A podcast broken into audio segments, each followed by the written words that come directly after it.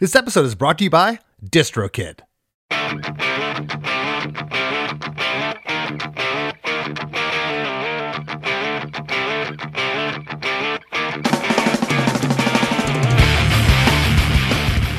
Hey everyone, today's guest is Brann Dailor, drummer and songwriter for the Atlanta, Georgia heavy metal band Mastodon.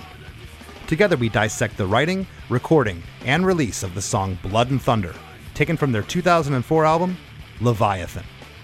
Brann tells the story of how he came up with not only the concept of the song, but for the whole album, based around the 1851 Melville novel Moby Dick. Their first album revolved around the concept of fire, and Brann wanted the second record to involve another of the four elements, this time being water. Brann wrote most of the song humming into a tape recorder, and he credits the rest of his band with being able to decipher his unorthodox method and turn it into notes and parts. The band has definitely forged their own path within the metal scene, combining elements of metal, progressive rock, Middle Eastern influences, and meshing them all together into a style all their own. Brann was complimentary in talking about producer Matt Bayles and his contributions to the recording, as well as vocalist Neil Fallon from Clutch, who sang on the epic bridge part of this song. So, for all this, and to learn of the hilarious name that the band came up with for their first touring van, don't touch that dial. Hey, hey, have you heard? Krista makes a podcast. Hey, hey, have you heard? Krista makes a podcast.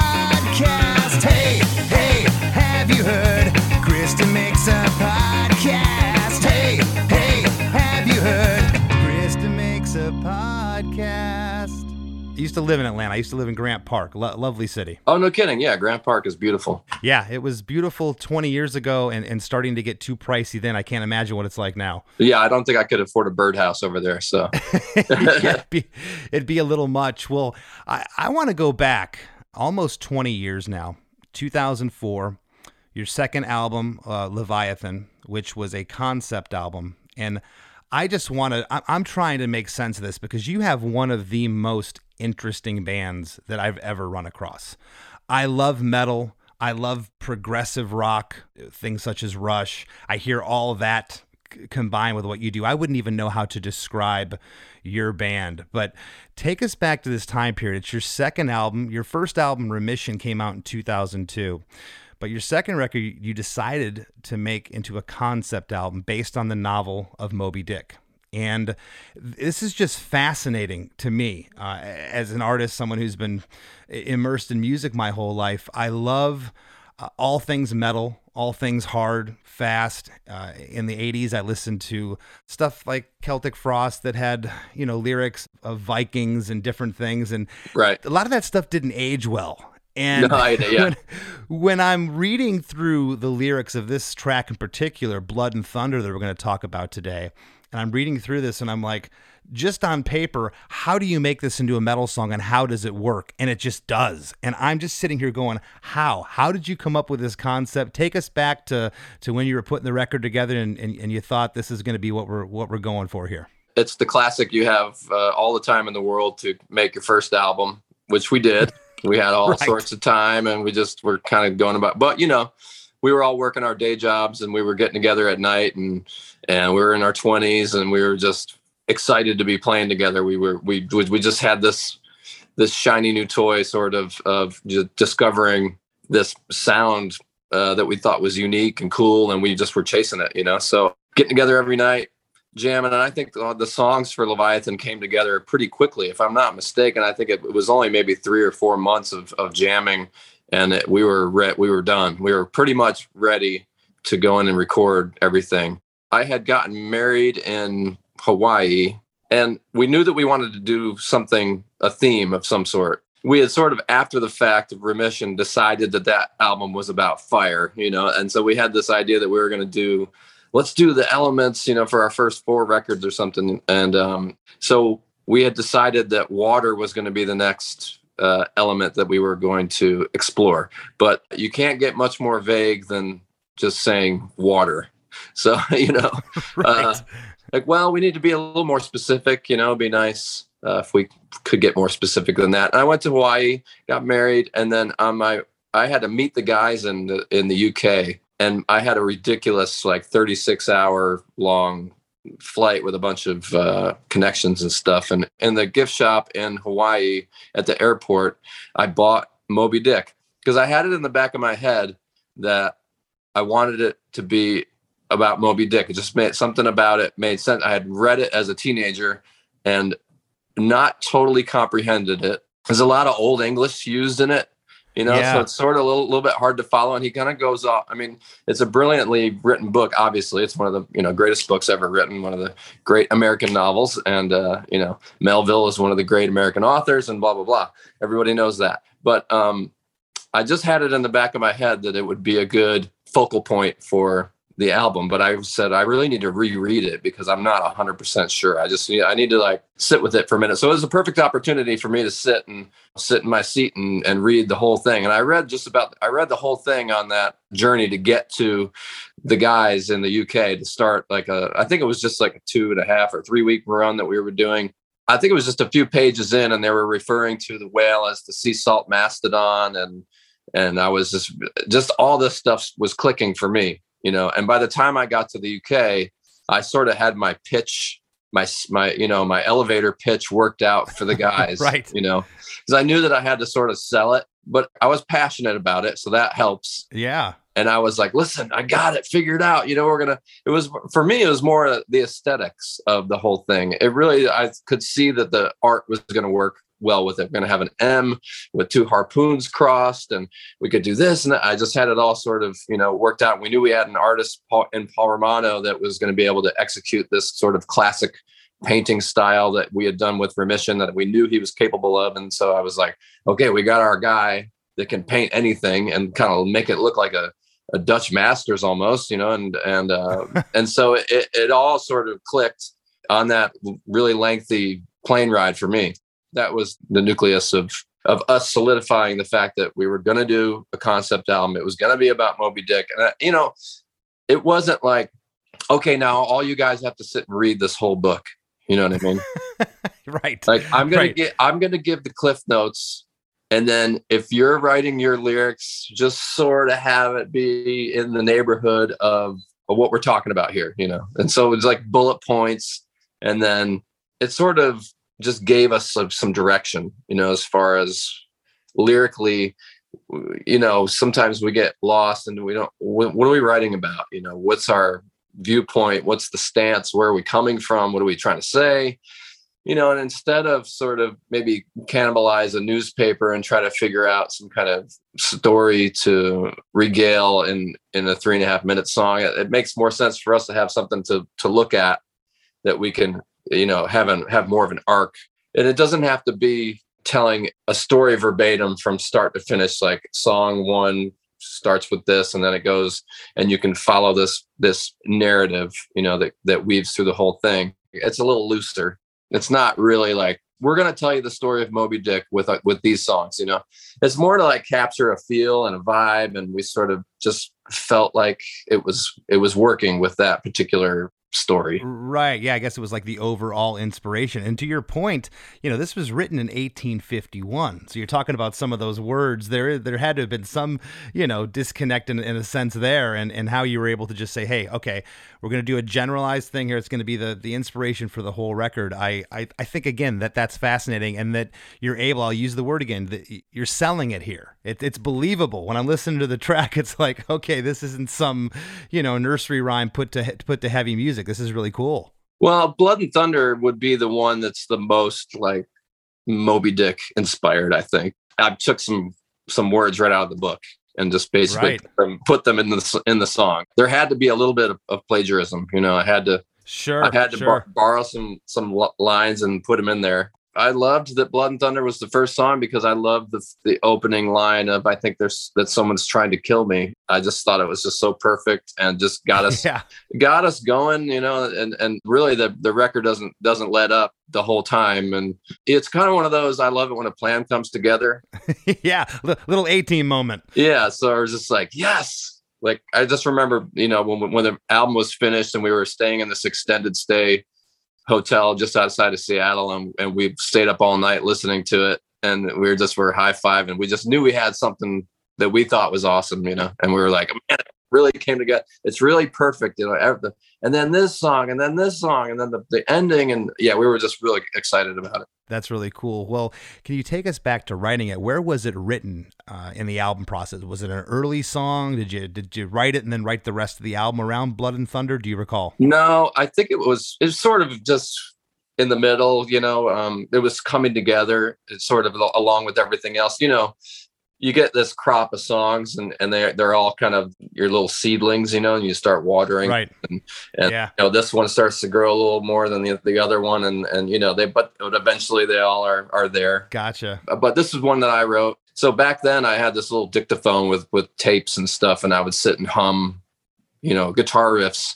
Although I, I wrote the main riff I had it for a while in the apartment that myself and Bill Kelliher, guitar player, and his now wife, but then girlfriend Julianne, we lived in a little apartment and he always had a guitar hooked up to a practice amp that was in the living room and I would just mess around on it. And um, I'm not a very good guitar player, but I can do power chords and, you know, stuff like that. You can get around. I'll get to a certain thing and I'll be like, okay, I can't do it, but I know it's in my head. I can hear what it's supposed to be. And I, but I can't articulate it because uh, I'm a terrible guitar player. So I'll just hum those parts but you're hearing the orchestration in, oh, in yeah, your yeah. head as a drummer, though, which is just a, a, lot of drummers don't. Everyone's different behind the kit, but you're hearing the whole orchestration. Yeah, I could hear. I could hear what I thought it was going to be, and I just felt like, man, this is just a banger. You know, I just really have. I don't know. I had had it all sort of mapped out and put together, and then I was able to get it into Bill's hands. You know, more capable hands. you know, and yeah, especially yeah. there's like a there's like a bridge section that's you know, it's sort of inspired by a lot of like, you know, I listen to some like Middle Eastern pop, late 80s Middle Eastern pop, or, you know, Egyptian top 40 from maybe the early 90s or so. There was this right. compilation that came out called Yalla, uh, Egypt's hit list.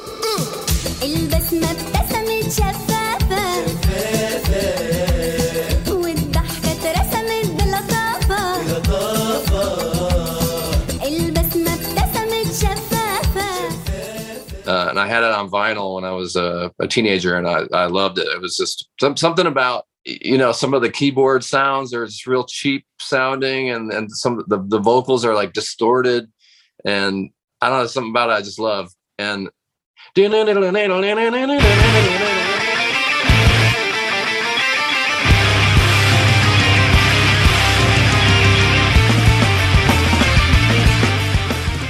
it's like almost taken right out of one of those uh, Egyptian pop songs. Oh, absolutely! It's got a little bit of that System of a Down thing going on too, where they're using those. You know, it's, it's yeah, the familiar. Armenian. It's the yeah. I, I, really at a at a pretty young age, I sort of fell in love with the with the Arabic you know scale, and I just yeah, it's it, awesome. It's super dramatic, and um, you combine that with some of their their pop music, you know, Turkish pop and and some of those uh, female vocalists are just incredible and I lo- I just love the drama of all that music. You bring those strings and you know it's just like oh man that's some good stuff right there. That's my sweet my some of the stuff I love. Right. Do you now I know you were using that dictaphone you said little tape recorder but did you ever do a proper demo of this song?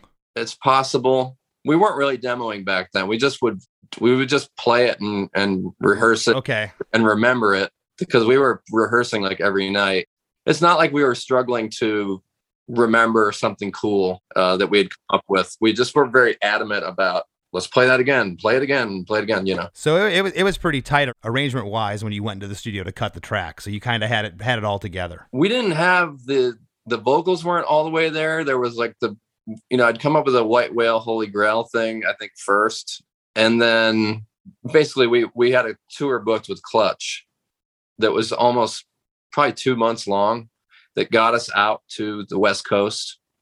And we basically, this is like before the YouTube age, you know? Right. This is really before, you know, there was a handful of people at every show that knew who we were, but really we were sort of still just kind of starting out. And going on tour with Clutch was a big deal for us, you know. And um, we basically picked three or four songs that were going to be on Leviathan and played them every night and just you know, Brent and Troy would sort of yell stuff randomly where they thought maybe vocals would go because we didn't have any lyrics really written. And I was sitting in the van writing the lyrics for Blood and Thunder just on the way to the next show. And I'd be like, singing them to Troy while Troy was driving and being like, I think it's, I think it should go like this, you know, like Isn't that so cool to be able to go out on the road and test your ideas and not have to worry about it being on YouTube the next day? that was great. You know, it was Yeah, really- I, I used to love that. it was really awesome. You know, you kind of road test this stuff, and you can tell. Yeah. You know, I feel like you can tell when we got to the studio and and went and and recorded it because now you really can't do that. So you're when you go in the studio, the stuff is kind of it's fresh. You're not you haven't played it in front of anybody. You just like go in and hopefully it comes together. But back then it was like. Man, it's already we've already played these songs like a hundred times in front of people. We know the way that they're they're supposed to go. You know, we Yeah. we got the arrangements completely nailed down. The vocals still were sort of a mystery, you know, but they were more fleshed out by the time we got to Seattle. Also, Okay. Matt Bayles said, please don't ever do that again because you guys are fucking crispy and burnt out. And we were like, yeah, Yeah, well, for the listeners, you're speaking to Matt Bayles, who produced the record with you guys, and I want to I want to get into him uh, in a little bit when we get into the song. But uh, that's uh, yeah, I, I, getting off the road and going right in. I, I, I've I've never done that. I'd be probably burned out as well. we were. I, we should have picked maybe a shorter run because it was a long, it was a lengthy run. And um, we just had not like Neurosis. They told us they did that with one album when we were like, we should do that. Neurosis did it. We should, We'll we be fresh off the road. We'll go in and we'll go in and nail it. yeah, I don't know what we were thinking, but we were. I mean, and back then it was it was hard touring. It wasn't like you know the a bus, and it was like the fart box, which was our our uh, affectionate name for our van. Uh, you know, I love it. filled with Gatorade piss bottles and Oh yeah, uh, a cooler with bologna and and a, a loaf of Wonder Bread, and you know yeah. that whole the, deal. the, the glamour of a uh, national touring act. It, it's awesome. And you mentioned Clutch, which uh, vocalist Neil Fallon sings on Blood and Thunder, and we'll get we'll, we'll get into that in a bit. But I want to jump into the track now. This song just steamrolls you from the time it starts to the time it ends. It's three minutes and forty eight seconds. Doesn't feel that long. It goes by pretty quick. This opening riff is just it's so good. It's eight bars of just the guitar, which is the verse riff. I'm calling it the main riff of the song. The guitar at the top's just kind of slightly overdriven. It really lets those chords breathe. On the seventh bar, there's this killer drum fill that you do that gets us into verse one, and that's where the stereo guitars and the bass come in.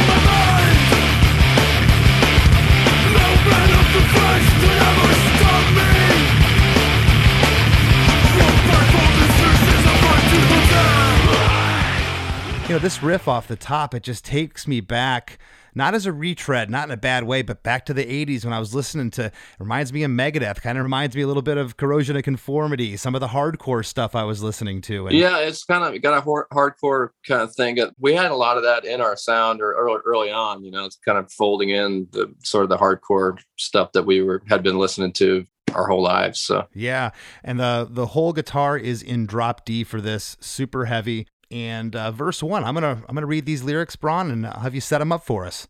I think that someone is trying to kill me infecting my blood and destroying my mind. No man of the flesh could ever stop me. The fight for this fish is a fight to the death. That's right. you nailed it. guests on here always trip out when I read their lyrics back to them, and in this case, this is this is an odd lyric to read back, and and it's kind of verbatim of what of what's going on, but uh, anything uh, you have to add would be great. I just I remember writing these and and sit like I said, sitting in the front seat, uh, passenger side of the fart box, probably writing it on the back of an em- like on, on the back of an envelope or something that was laying up there. I was just trying to think of something, and you know, I was wanted it to relate to the book. You know, this was kind of my baby a little bit, and I really wanted to uh, make sure it was, you know, cohesive and made sense to me at least. And uh, yeah, I think it worked. I think you get the sense of obsession that Captain Ahab was experiencing, thinking that you know he was being chased by this beast that had taken his leg and you know he was trying to kill it and it was trying to kill him and uh he just was sort of out of his mind and on this ship with all these guys that just thought that they were on a whaling expedition, but no, they weren't. They were they were after this one specific creature. So yeah, that's pretty much sets up Leviathan perfectly, I thought. Gotcha. Well, the groove here is is absolutely monstrous going on in this verse. It's driving. Um, I love how sparse yet effective the double bass you're doing in the verses. Where you where you put those double kicks, it is. It, I think it's awesome. Oh, thanks. Yeah, I don't know. That's that's just sort of um, was a happy accident, I guess, of of just how I play. And my my left foot is like a little bit ghosty sometimes. My left hand is always ghosting you know, maybe to a fault, but that's just my style. I'm, I'm not a not a professionally taught player, so I just that's how I play. And I think my my left foot sort of follows suit a little bit. Always kind of busy over there doing a little bit of something, and so it's it, the pattern kind of just came naturally. Well, that's what I was going to ask. So, you know, you, you said you have these orchestrations in your head of, of, of the songs when you go in for this track, if you can remember, I know it's going back almost 20 years, but uh, are you in there and you have the parts pretty much worked out, or like that double bass thing? You know, was Matt Bayles saying, "Hey, maybe try this," or you know, try something no, a different fill there? No, that's totally worked out. You know, touring it for a couple months before going in, uh, and then playing it a, a ton before we left for for tour, and then just you know, this song in particular being something that I had sort of worked out. You know, start to finish. I had the drums worked out you know, I knew that I wanted, to, you know, the, the I knew the fill that I wanted to do coming in, and yeah, this one was was ready. Well, I think the greatest thing you said was, you know, I wasn't professionally trained, and in in a way, I can hear that by what I'm about to say. Your fills are insane. Like one of my favorite drummers, Dave Lombardo, Slayer, hands down. Uh, I think you do longer fills than Dave does. Your fills go on. I'm like, how's this fill still going? But it just it comes right back in, comes right back back in on the one, and it's like, oh my god, what what did I just hear? It's it's really innovative how you play. I, I, hats off to you. At the last line here, the fight for this fish is a fight to the death. There's another insane drum fill that takes us into chorus one.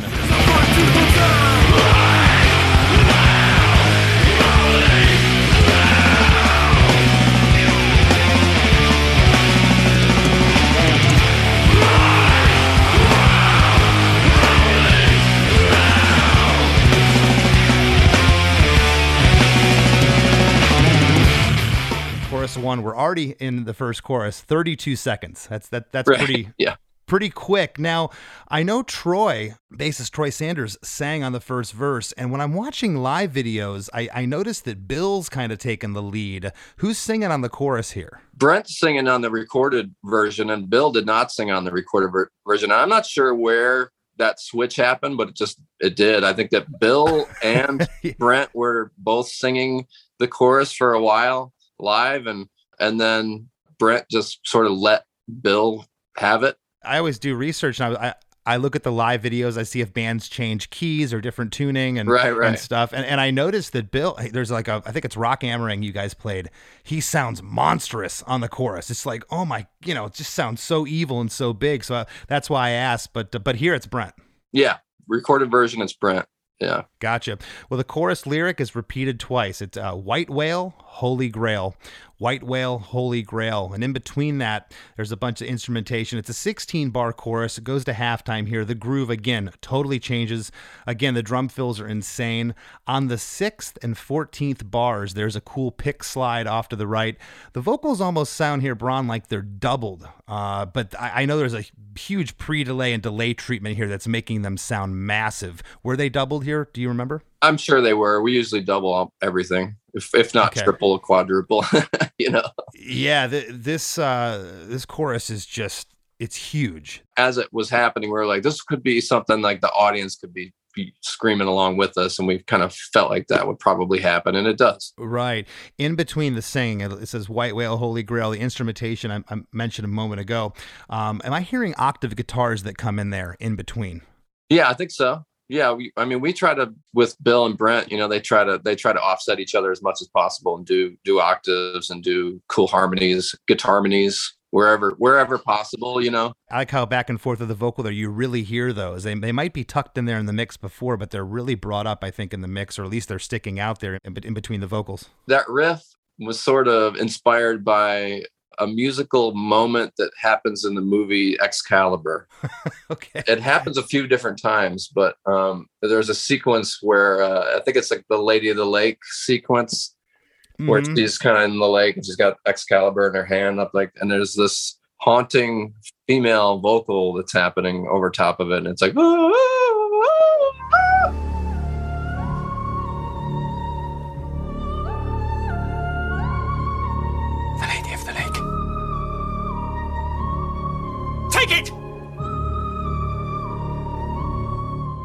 And so uh, I was watching that, and and uh, so there you go, secret. Yeah, no, that's really cool because I had written in my notes here too. Just the movement of the chords in that chorus is almost symphonic, if that makes sense. Yeah, yeah. Kind of what you were just talking about, just the, just just the way those chords move. Well, right out of chorus one, we're immediately into verse two.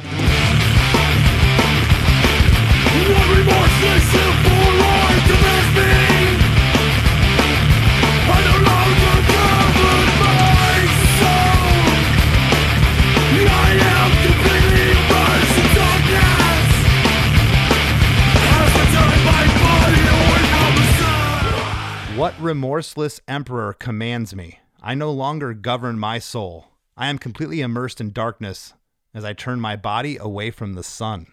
Ahab is completely obsessed and and has been maybe body snatched by this obsession of of killing this whale, and in doing so, he kills himself. You know, he is harpooned the whale and is on Moby Dick, and Moby Dick takes him down as he's you know splayed out on the side of Moby Dick and wrapped with the rope of the harpoon has wrapped him to the side of of the whale and he turns his body away from the sun means they they go over and they go down uh, and and he's taking him down to the depths Hey, everybody, don't you dare go anywhere. There's lots more Krista Makes a Podcast after these messages from our sponsors. Looking to elevate your music career? DistroKid is a digital music distribution service that enables musicians to distribute their music to online stores and streaming platforms such as Spotify, Apple Music, YouTube Music, Amazon, Tidal, and many more. DistroKid collects earnings and payments, sending them to you, the artist. With DistroKid, artists unlock a world of possibilities. From easily paying collaborators with splits to securing your music with DistroLock, DistroKid covers all bases. Plus, you can promote your releases with Hyperfollow and create eye-catching visuals with the Spotify Canvas generator, all for free. But that's not all. Introducing the DistroKid app, now available on iOS and Android. Artists can manage their releases, view streaming stats, and withdraw earnings, all from the palm of their hand. And for those looking to perfect their sound, check out Mixea. With its simple interface and customizable mastering options, artists can make their music sound polished and professional within minutes. And don't forget about Instant Share, DistroKid's newest feature. Share large files securely with collaborators, producers, and more, ensuring your music streams at the highest quality. Ready to take your music to the next level? Download the DistroKid app and explore their suite of tools today. Plus, listeners can enjoy 30% off their first year by visiting distrokid.com slash VIP slash demakes. That's distrokid.com slash VIP slash demakes. Hey, everybody, I'm Chris Fafalius. I'm the producer of Krista Makes a Podcast, and I am once again asking you to check out our supporting cast program. If you go to KristaMakes.com, you can sign up and support the show, and you'll also get a bonus episode of the After Party podcast each week. These episodes are a lot of fun, and you'll instantly get access to a giant back catalog of the After Party episodes. I'm going to play a clip from the episode titled Songs We Never Get Sick of, and you'll get to hear Chris gush about Master of Puppets for a minute. Uh, this song, I, I could hear it every day for the rest of my life. Uh, just what a composition. These guys were, you know, 23 years old writing this type of material. Uh, elements of, of, of Black Sabbath, elements of hardcore, elements of, of bands like Deep Purple, uh, but their own thing. You know, it was it was speed metal. Uh, the the middle part reminds me almost of Skynyrd. There's some southern su- southern rock feel in there. Um, James Hetfield's vocals, he was angsty, he was pissed off.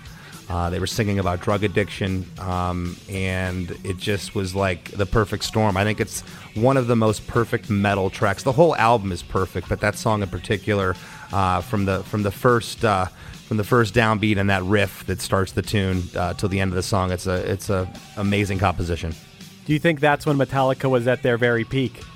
Right there. You know, I I, I know a lot of people feel that, that they were at their peak. Um, I think it could be argued maybe they were at their peak for the Black album, um, which I like that album for different reasons. Yeah, it was a starting to become a different band then. You know, Cliff Burton had, had passed uh, before the Black album, so uh, a main. My choices for songs I never get sick of were such polar opposites of Chris's choices, which you'll hear if you listen to the episode. But hey, I think Chris and I sometimes having pretty drastically different tastes in music is what keeps Chris DeMakes a podcast as eclectic as possible. So yeah, head on over to ChrisDeMakes.com. We love making this show, and it's the support of listeners like you that will allow us to keep pushing the envelope and bringing you great episodes each week. Thanks to everybody who already joined, and if you're on the fence, maybe check out ChrisDeMakes.com today. And now, back to the show. Well, I want to talk real quick about producer Matt Bayles. Uh, I guess he started as an assistant for Brendan O'Brien uh, on Pearl Jam's No Code and Yield, and uh, you ended up uh, total. Uh, I know he's an Atlanta guy, and a total envy of you guys for this. One of my favorite producers, Brendan O'Brien. He actually produced 2009's uh, "Crack the Skye from you guys and 2017's "Emperor Sand." Um, but Matt Bayles, he also this is crazy, played synth in "Minus the Bear" from the band's inception, but left the band in 2006 to focus on production. Uh, he's known for his work with Soundgarden, Botch, Minus the Bear, and Norma Jean. So in this process now, when you're in tracking this song, if you can remember back, what did Matt bring to the table for this track? He was more of an engineer, and he's just getting the good sounds for us, and and just keeping everybody on task. And we were a little bit wild, so he was just kind of herding cats, you know, and getting us to get everybody to do what they're supposed to do and being the boss. You know, we need we need that some structure. With us, it wasn't there wasn't much that you had to do nip and tuck wise. You know, we already had everything sort of figured out. We knew what we wanted to do. We knew how we wanted to sound. He was the facilitator. You know what I mean? He got things to sound the way that we wanted. You know, we would sit and just kind of. We'd already worked with him on remission. You know, so going into mm-hmm. Leviathan was you know part two of us working together. So we already knew what we were getting, and we were happy with the way remission came out and we thought you know with a little bit of a bigger budget and a little bit more time then we were really gonna up the ante and we, we we felt like the songs were a little tighter and we thought it was better and we thought that it was a step up and i think that matt was stepping up with us you know i think that you know all the way around it just sounded better to us it was a it was a, night, a better production we went to we went to seattle instead of him coming to to us in Atlanta. We we went to where he was at Litho Studios, you know, Stone's place in Seattle. Cool. And it was just a it was a great experience, you know, because we figured we were going to get a better sounding record if we went to the place where the producer engineer was most comfortable and had everything at their disposal that they were used to working with. And so we're like let's get the best we can get with working with matt you know? So that was us going to seattle and being there with him. That's cool. That's kind of what I thought you were going to say. This composition is so grandiose and so crazy. It's like, you know, maybe he would have said, hey, th- we should trim this bridge down, but he didn't seem so much like the idea guy. He's just back there. He's manning the board. He's driving the ship. He's keeping keeping the cats in line, as you said. And, uh, you know, it sounds like he grew with you too from that first record. I think so. You know, but I mean, I'm not, I wouldn't say that he didn't have any ideas. He did. You know, those little conversations that you have, you know, admit, hey, should we take two off of this? And, oh yeah, let's try it. We'll see what it sounds like. Hey, so you know, but I wouldn't consider it to be like producer producer. But I don't feel like we've ever really needed that. You know, like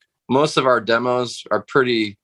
You're gonna hear the demos and you'll hear the finished product, and it's you know we would have done that anyways, type of thing. You know, in the demo stage, we're like, yeah, of course, we would have took two off of that. That's what we would have done. You know, the whole concept, everything that you came up with, it's like you know, it's so, I'm going to use the word again, grandiose and so specific. Hey, we're going to do this about Moby Dick. And you admitted that uh, you kind of come up with all these ideas, instrumentation. So when you go into a producer, uh, you guys pretty much had your ducks in a row. We, we did. We, especially for this one, I'll say, you know, with, with, with uh, Leviathan, we were, I mean, just chomping at the bit to record it we felt like we collectively had something really special, especially with, I mean, some of the stuff that uh, that Brent wrote on there, like uh, Aqua Dementia that we came up with together, and uh, Hearts Alive, the big epic closer. We were just like, man, I can't wait to get this stuff down and get it out. Like the collective feeling of the band was us harpoons raised to the sky. Basically, that was like our yeah, let's go. You know, it was fun. You feel like you made something special. You were proud of it, and, and you did. From that moment, you guys just kept kept going up and up. Well,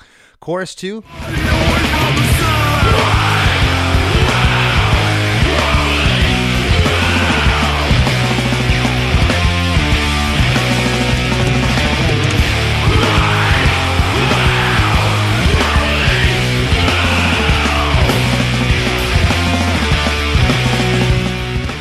Same lyric, White Whale, Holy Grail. It's repeated. And then we get in to probably my favorite part of the song. One of my favorite parts is this guitar solo, this lead break that you're talking about with this Middle Eastern flair. The whole time signature changes here. I believe it is this in 6 8?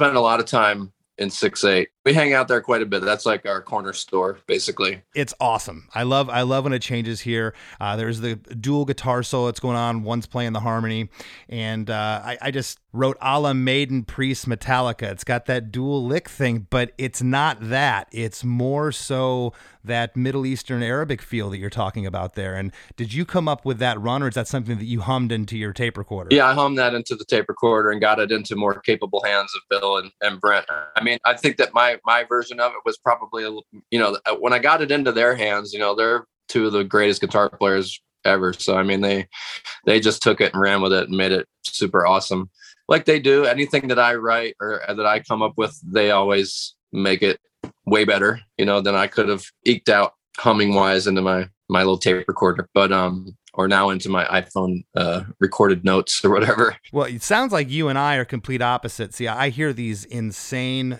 drum productions in my head, but I can't recreate them. A lot of times I'll even hum them on my phone. It just doesn't go over well when you're trying to show it to your drummer. Right. Uh, but guitar, I'm fine. I can I can kind of figure figure everything out there. But drums, it's it's just like there's I just hear this groove sometimes and I can't quite articulate it. It's tough. Well, there's sporadic drum and bass hits interspersed with these insane drum fills on the first half of the lead break. Then the drums and the bass join those dueling guitars until we hit the bridge. And this bridge is just killer. And uh, this is where Neil Fallon from Clutch comes in on the on the uh, vocals here.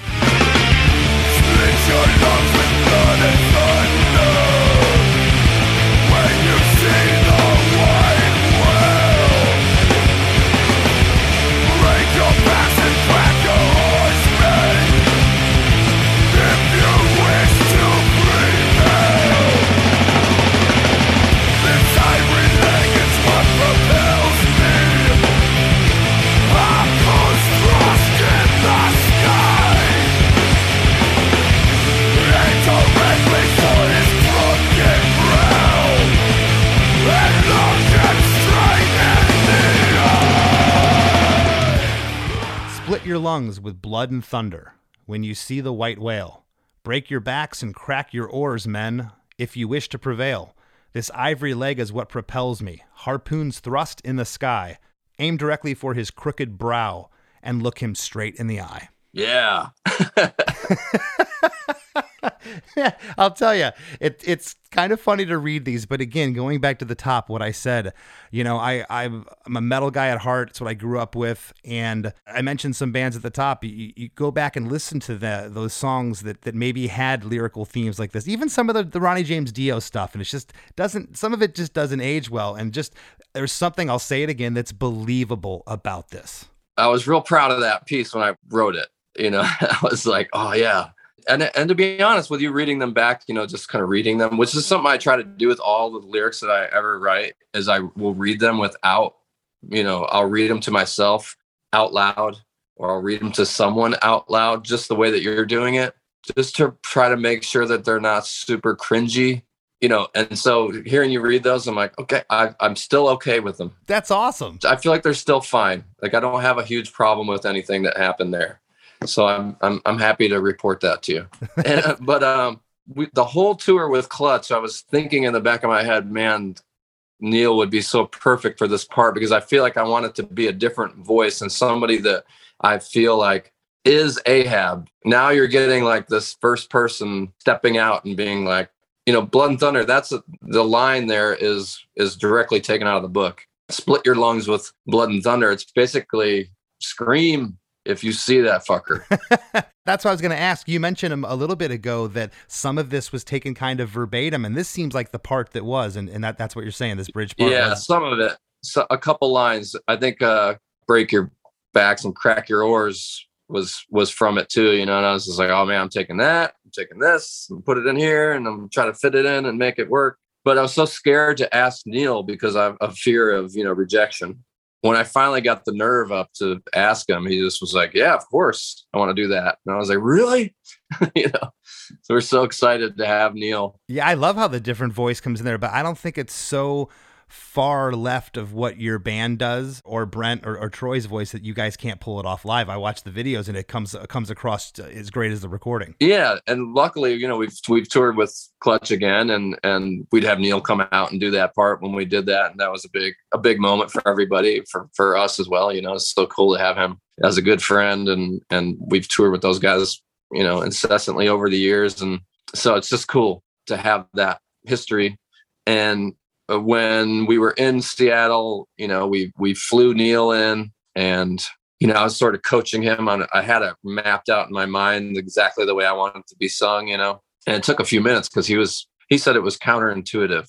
Really? Yeah, for him you know like the way that he was hearing the rhythm and he was start he would start singing at a certain spot and i'd be like and i was so afraid to like correct him yeah and now i know what you mean by saying counterintuitive because i, I even wrote here this chord progression again is so interesting it's it's kind of reminds me of the chorus. I'm listening to it, and it almost feels like it's backwards at some yeah. point, but then it catches itself. If that if that makes sense, I could see as a vocalist not being in your band coming in and trying to sing this part, why he would feel that way. Yeah, I don't hear it. I hear it exactly the way it's the exactly the way that it's sung, of course, because I just I've been rehearsing it in my mind for months. You know what I mean?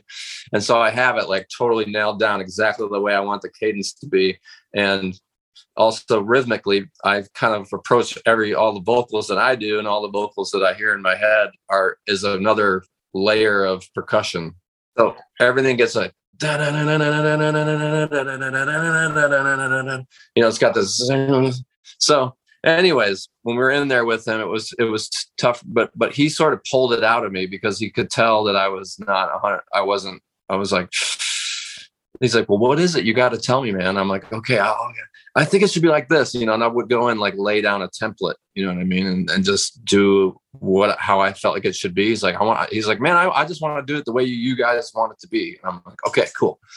All right. So don't get your feelings hurt. You know, I'm just like, yeah.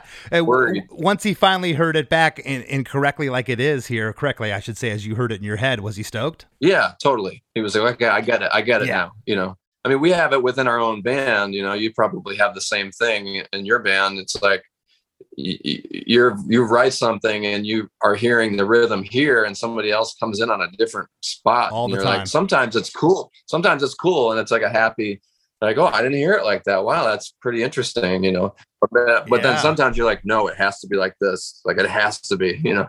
Right. Right. Sometimes it takes a little bit of like oh man, I'm just not hearing it like that, you know. So that that's a, an interesting thing. So I think each one of us in the band has separately bought Neil like a bottle of Jack Daniels because we knew he liked to drink whiskey as like a present because we knew we were weren't really like, able to pay him much of anything, you know, like we could afford to like Yeah. fly him there and then that was sort of it you know? And we had these two we had these two extended stay rooms you know so it was two guys to each room. And uh we had decided that we were gonna like let neil have one room to himself and the four of us would be crammed in the other room you know and two guys to a bed you know?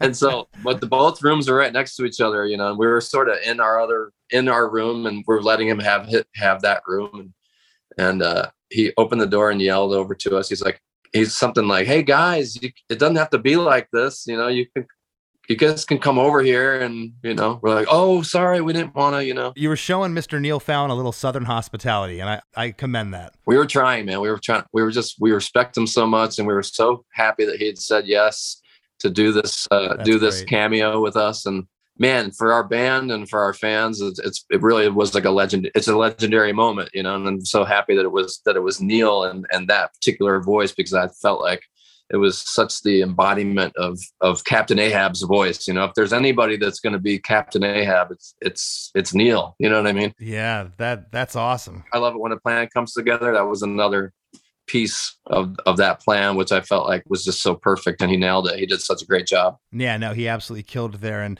the bridge part the groove changes yet again here. The stereo guitars go to a downstroke strumming pattern. Uh, this part is just heavy as hell. And uh, in between the bridge here, the first half and the second half, there's this insanely, again, I wrote insanely long snare fill to separate the first and second half. It's awesome. And then we go right into chorus three. It's a 16 bar chorus. The lyric again, White Whale, Holy Grail, repeated twice. And right after that, you get an eight bar reintro of the main riff.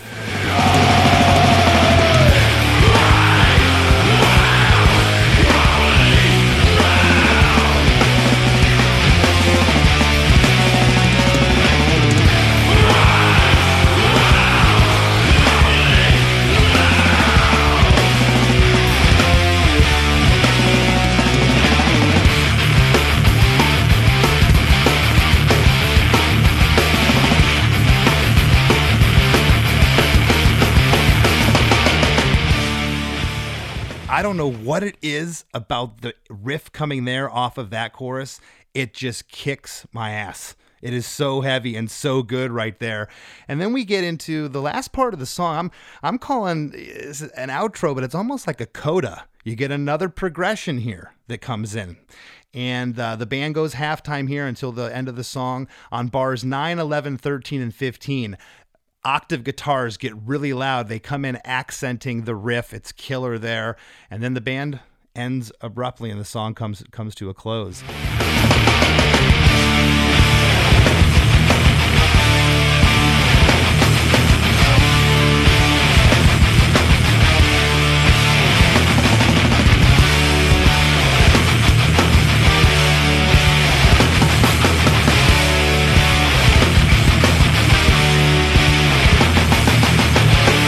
When you got the song mixed or you're you're you're close in the studio you're hearing the playbacks of it and all the pieces all the parts are laid down there were you hearing back what you were hearing in your head months prior I think so. Yeah, everybody was really excited about it. You know, yeah it was it was all high fives and yes, sounds awesome. that's great because i've had it the opposite where i've had compositions in my head and it just I don't quite get there sometimes, and you hear it back, you're like, ah, you know, and and and you sit on it, and it just doesn't grab you. But it sounds like in this instance, what you were hearing back was this this composition that you had in your head that you were humming into your phone. Which I know a lot of drummers that do that, and it's just it, it it's really cool how you know as, as raw as that is that you can show it to someone like Bill, and he can spit it back out and, and give you what you're hearing. Oh yeah, I mean, I think it was better than it, it turned out better than it was in, in my mind, you know. And I also feel like it takes a lot for a very skilled guitar player and or guitar players to be like, hey, let's hear what our drummer is cooking up over there as far as a song is concerned. Like, dude, we're good. We're the guitar players. We got this. We don't need whatever you got going on. But Mastodon has always been this very collaborative project, and we know that it takes all four of us to make a Mastodon song a Mastodon song, and all ideas are welcome. And you know, if somebody in the band, we're all such good friends. If somebody in the band is passionate about something and they have an idea that they're really excited about, then we want to explore it to the end, you know, and really try to make it happen for each person because we we want everybody in the band to be just stoked to, to be here and stoked to be to be uh, a part of the project and and never like stifle try to stifle anybody's creativity uh just because we love each other you know and we want we want everybody in the band to be happy and and and able to say that Mastodon is a, a musical expression of all four guys you know That's great. Well, I want to congratulate you on all your continued success. You've been at this uh, going on well, over 20 years now, which which is a feat, as you know, to stay in this business and stay. I guess the word I, I hate using this word, but relevant. But you guys are doing it. I feel you're innovative. You have you've carved your own niche. You have your own sound. It, it's really awesome. Is there anything you'd like to leave the the listeners with before we uh, before we break? no i'm good no i'm just kidding I've never had anybody do that. We should end it like that. yeah nah What's- i'm good see ya What's Uh, going on? Any, any any tour dates coming up? What what's happening? Uh, let's see. Yeah, I actually leave for Europe on uh, on Sunday, and so we're gonna go see what that's all like right now. Haven't been there in a while. Haven't seen our gear over there in like four years. So uh, dust off the cobwebs on that stuff and see if it's still, you know, see if the drums are still around. yeah. So yeah, I'm, no, I'm looking forward to it. You know, festivals and everything. I'm starting to wrap my head around doing that again, walking out on that stage and you know saying hi to the Graspops and the the downloads of the of the world. You know, I don't know. Yeah, I'm stoked. We'll be over there for over a month, so it's going to be you know sweaty meats and cheeses and you know for, for the listeners that don't know what he's talking about, go uh, go hang out in a catering tent in the middle of a field in Germany for some sweaty meat and cheese. It's a delicacy that you just have no idea what you're missing. yeah exactly. No, but I'm, I'm we're so we're stoked to be going over there. It's gonna be it's gonna be cool. Right on. Well, well Brann, thanks so much for uh, for hanging out with us today. I appreciate it. Thanks for having me.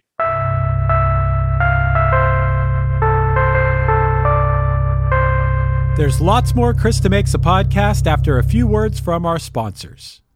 Hey, this is Dewey Halpus, host of Peer Pleasure on the Sound Talent Media Podcast Network.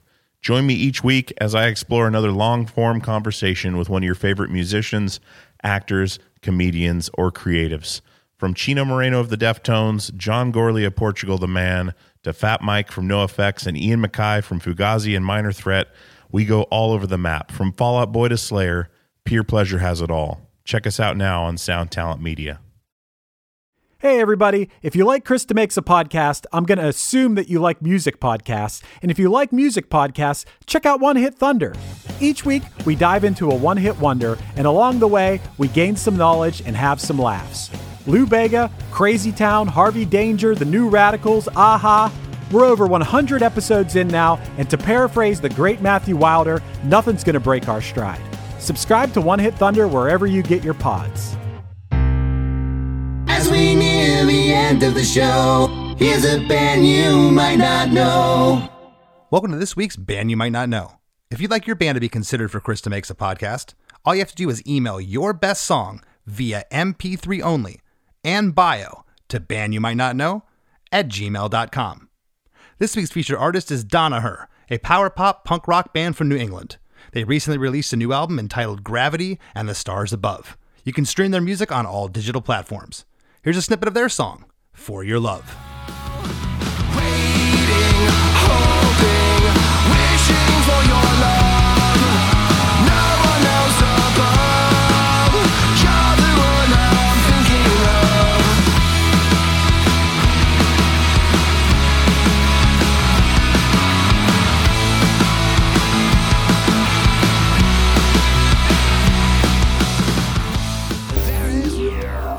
The Rap with Chris and Chris.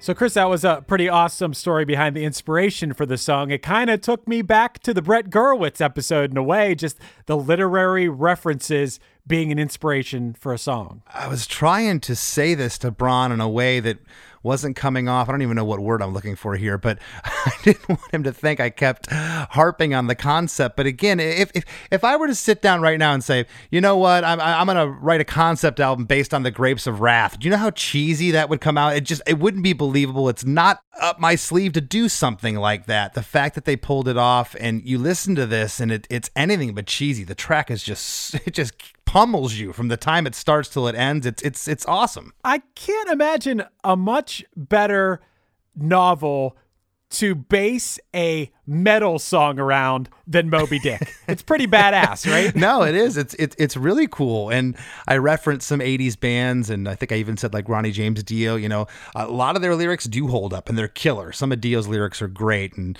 you know, Dungeons and Dragons and fantasies and, and rainbows and, and things. And and yeah, you can sing about that, but but sometimes it just uh, it just gets a little dicey. And and with this, it's it's great. And yeah, to your point, uh, Moby Dick is is pretty epic. Yeah, and also you can take away, yeah, this is just like if you were reading the novel. Yeah, if you're reading it in a literal way, it's about Captain Ahab and a giant whale. But you take your own meaning away from that. What what are you battling? What do you feel like's chasing you? That is what makes it not cheesy. the fact that you could take it away. It's not just literally like I went out and harpooned a whale. No, that's not that's not the point. I don't think that's the No. point of the novel or the song. No, that's why it works here. And he, and Brann even said it. He said this was the perfect track to open the record with because of, of the lyric. I think that someone is trying to kill me. Right. you know, and and and who can't relate to that in, in, metaphorically in so many different ways? Not not actually stabbing you through the heart, but killing you spiritually, emotionally. I think it's a great lyric to open the record with. and just a great lyric to open a metal record Yeah. with. it might be the best lyric I've ever heard to a start of a metal album. That's amazing. It is, yeah. I, I probably should have prefaced that with metal album. Yeah, it's a great uh, uh, metal album o- opening lyric. But just at the top here, like I said, he even said, "Yeah, we come from a hardcore background. That riff, it's got like that early to mid '80s hardcore thing about it." And then the when the drums and the whole band kicking off the top, it's just it's so heavy. Um, I love uh, I love his playing. I don't know of any other drummer that uh, does fills as long as Brann does. The the fills just go on for like two, three, four, five, six bars. Sometimes they're they're insane. Uh, he, he's such a great drummer. And it's interesting hearing a drummer's perspective of songwriting, especially when he can get the idea for the song in his head. Like he said, that, you know, he's not the greatest guitarist, but he knows that he can rely on his bandmates to be able to take the idea, what he conveys to them, and bring it to life. That's some real trust, and that is what makes for an awesome band. It is, and I've. I, as I said, him and I are kind of opposites. I have these crazy drum orchestrations that go on in my head sometimes that's hard to articulate. And thankfully, through technology, drum programs, I can kind of, you know, get closer to that now when I'm presenting it to, you know, to, to Matt and my band or somebody like, hey, this is kind of w- where the groove is sitting for me, tempo wise, and, and where it's at. But, uh, you know, the fact that you know, this is 20 years ago, they weren't really, you know, he said they weren't, didn't really demo them. They just kind of rehearsed the song up to the point they were going to go in the studio. So here he is humming into his tape recorder, especially the lead section of this song, which is, which is insane. The fact that he hummed that and Bill, his guitar player, was able to spit it back out at him is really, really awesome. I thought it was awesome what he said about Mastodon being a collaborative project and that all ideas are welcome. And if somebody is passionate about something, they want to explore that idea and make it happen. They want everybody to be stoked to be there and they don't want to stifle creativity. All this stuff is the most perfect way to express what it's like to be in a functional band. that nobody that nobody is like thinks their it's their way or the highway. I think that's the recipe for oh your band's going to break up. you know, this this sounds perfect. This is the way I always want the, my musical projects to be and I think that's the way that you can keep being a band for a long time and be successful. Yeah, and uh, testament to that fact is that they've had the same four members uh, since since the beginning. You know, they early on they had uh, some different people, but for the last twenty years, it's been the same four guys, which which means that something's working. There's a, a respect there within a band that's uh, you know it's it's it's very difficult to be in a band. Sometimes you have this amazing idea and someone else is like, no, I hear it here. It's like, what? You don't like my idea?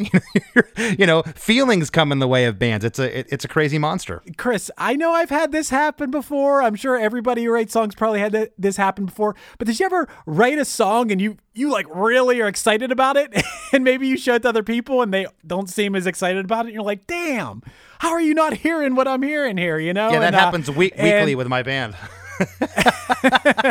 Damn. Yeah, but uh, you know, I think that it sounded like what Brann was saying was like if someone is excited about something, then everyone wants to, you know, lift that person up and be like, okay, let's make this happen for him. So I thought that was really cool. Also, this song runs you over. Yeah. For sure. And even watch the music video for it. I feel like the vibe of the music video too. It's like, oh my God, this is this is wild. It's awesome. You talked about you asked if he doubled the vocals. He's like, Yeah, I think maybe we tripled or quadrupled the vocals on this, which yeah, I mean, dude, do I, I think for the past couple decades I've doubled at least doubled my vocals every time I've ever tracked them. Yeah, well, the chorus just there, there's so much delay going on. It's hard to discern how many vocals were there. But yeah, that's why I, I had asked him that. But I love the delay treatment on the vocals. It just sounds so massive. I think it was great that they got Neil from Clutch to give that voicing in there, uh, kind of of what he was saying. The, the captain's voice comes in here. We needed a different different voice to come in,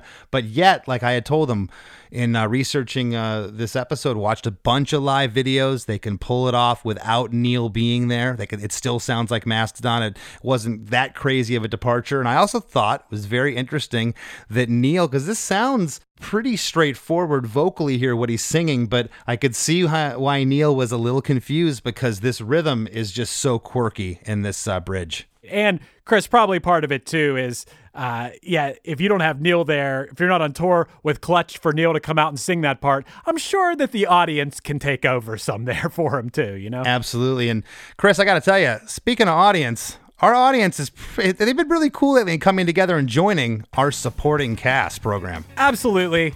As usual, Chris, that was a great segue into talking about our supporting cast at chrisdemakes.com. If you enjoy this podcast, which, once again, I always say this, but if you made it this far in the podcast, I'm assuming you do, you should head to chrisdemakes.com and check out our supporting cast for the price of buying Chris and I a case of LaCroix. That is, you know, the sparkling sparkling water with a tiny bit of flavor for the cost of buying us one of those to say thank you guys. I enjoy your podcast every month. You'll get bonus episodes every week. You can be a contestant on our music trivia game show defeat the makes and you support the show that you love. We really appreciate it. It helps us keep making this podcast and keep striving to give all of you the very best show possible. That's right. And there's nothing like a LaCroix spritzer to start the day off, let me tell you. So, uh, yeah, head over to chrisdemakes.com and sign up. We'd love to have you. And uh, join our Facebook group, Chris DeMakes a Podcast Facebook group. We'd love to have you there as well. And give me a follow on Instagram at less than Chris D. Want to thank this week's guest, Brann Dailor, for sitting in with us. And we'll see you next week. Do you enjoy the content and production of Chris DeMakes a Podcast? Do you have an idea for a podcast or an existing podcast that you'd like to take to the next level? Well, check out WeKnowPodcasting.com. At WeKnowPodcasting.com, we have over 25 years of combined experience in the pod field, and we're ready to help you succeed in the golden era of podcasting. Hello out there. Yes, hello out there, everyone. I'm Hal Schwartz. And I'm Flynn McLean. Together, we host None But the Brave, a podcast dedicated to the music and career of Bruce Springsteen. Bruce and E Street Band are on tour right now for the first time in six years, and we're taking a detailed look at what's happening on stage in our bi weekly episodes. We've also been recently joined by some very exciting guests, including rock journalist Warren Zanes and Stephen Hayden, Backstreet's Magazine founder Charles Cross, and Barstool's Kirk Minihane. If you're a diehard Springsteen fan, this is the show for you. So please subscribe to None But the Brave on your favorite podcasting platform, and we hope to see you further on up the road. Thank you so much. We'll be seeing you. Hey everyone, this is Tuck from Fit for a King and Off Road Minivan. Every week I bring you fun interviews alongside your favorite metalcore entertainers with my new podcast, Get Tucked.